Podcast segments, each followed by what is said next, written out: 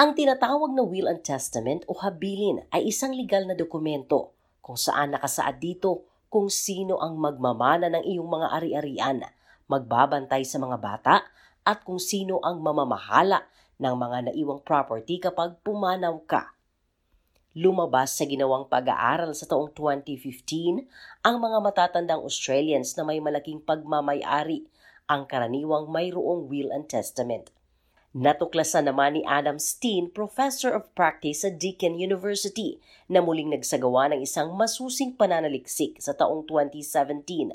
Lumabas na halos kalahati ng kanyang respondent ay walang ginawang will para sa mga mauulila kung sila ay mamamatay. Basically, you get the same things. Most people don't want to engage in the discussion about wills and deaths and estates and all that kind of stuff. There's a large proportion of people, you know, roughly about 50% or just, just under 50%.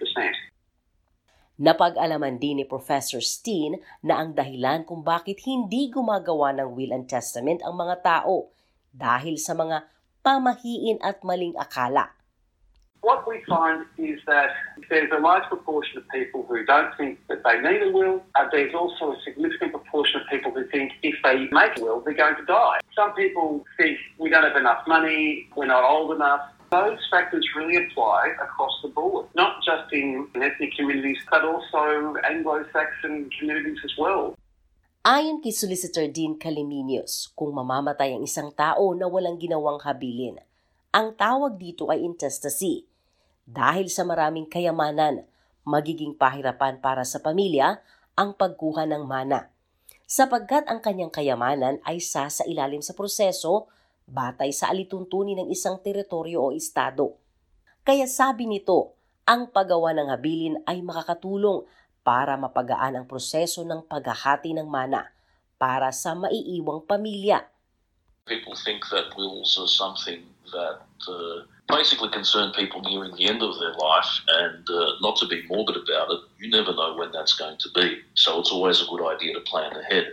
Another misconception is this idea that if you don't have a will, the state gets all of your assets, and that's not true either. There are laws which state exactly what happens in that situation, but obviously, if you die intestate, which means without making a will, in those situations, uh, it's a little bit more complicated in terms of what the laws say about who gets your assets and your estate. Babala nito kapag walang ginawang will, ang paghahati ng mamanahin ng pamilya ay magiging komplikado dahil dadaan ito sa proseso ayon sa batas ng estado o teritoryo. At siguradong ang paghahati ng yaman ay hindi alinsunod sa gusto ng nagpapamana. People's estates are sometimes complex. People may have business interests, people may have shares, people may have different types of property. And the will really helps you work out how you're going to dispose of those assets. There might be something that you really want to bequeath to a grandchild, uh, a family heirloom, or something of significance, or something shared between both of you. And a will is the best way to do that. Habang nagiging uso ang online do-it-yourself will kit sa Australia, ang pagkuha ng legal na payo ang pinakaligtas na opsyon. Dapat tandaan, hindi lang solicitors o abogado ang pwedeng umalalay sa paggawa ng will – makakatulong din ang mga state trustees sa inyong lugar. Ang kagandahan dito ay pinamamahalaan ito ng gobyerno sa inyong estado o teritoryo. Ang public trustees ay humihingi ng bayad, subalit siguradong hindi mabubutas ang inyong bulsa dahil regulated ang bayad sa kanila. Ibig sabihin, maliit lang ang bayad. May fee exemption din para sa mga pensioners o mga individual na maedad, anim na pong taong gulang pataas. Paunawa ni Michael Spiegel, ang Executive General Manager of the Trustee Services Division sa Victorian State Trustees. Ang pagkakaroon ng will and testament ay napakahalaga. Hindi lang para sa paghahati ng mana, kung hindi para na din madeklara kung sino ang magiging guardian sa minor o maliliit na anak kapag ang isang tao ay mamamatay. If they don't have a will, then the guardianship of that individual is decided upon by the laws of the state, and they They go down through different relatives that are available and appropriate, um, all the way through to perhaps putting that child in foster care, assisted guardianship. So that's why, you know, we always advocate it's really important that you have guardianship taken care of through your will, because if not, then a decision may be made for you that's against the wishes of the legal guardians or parents.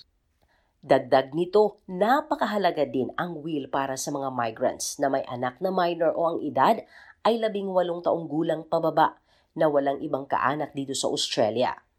So myself, for example, my children are born in two different countries, and when my wife and I set up the will, we we nominated guardians here in Australia because our children grew up in Australia. We thought if we passed away, of all that destruction, how how dramatic of an event that would be for them. For them to go back to countries they never knew would be even more dramatic for them. And so we wanted to make sure that we had identified our closest friends here who were willing to take care of our children in that eventuality.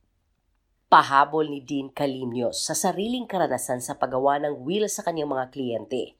May mga pagkakataon na ang ethnic background ay nakikialam sa paghahati ng mana.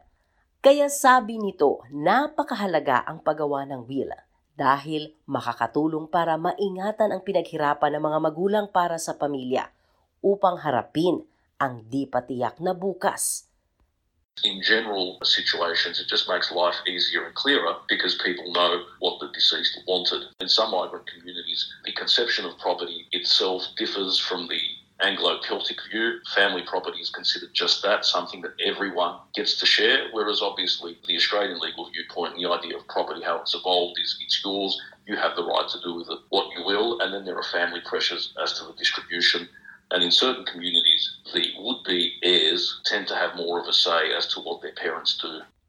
Saad din ni Michael Spiegel, ang paggawa ng will and testament ay makakatulong para maiwasan ang gulo sa pamilya.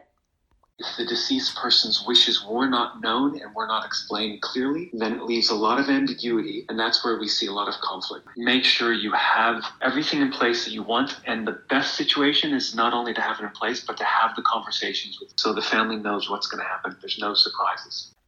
Para naman sa mga gumagawa ng will gamit ang do-it-yourself online kit, maaari itong ipa-check sa solicitor o public trustee ang ulat na ito ay binuo ni Zoe Dumaido na isinalin sa ating wika. Ako si Sheila Joy Labrador para sa SBS Filipino.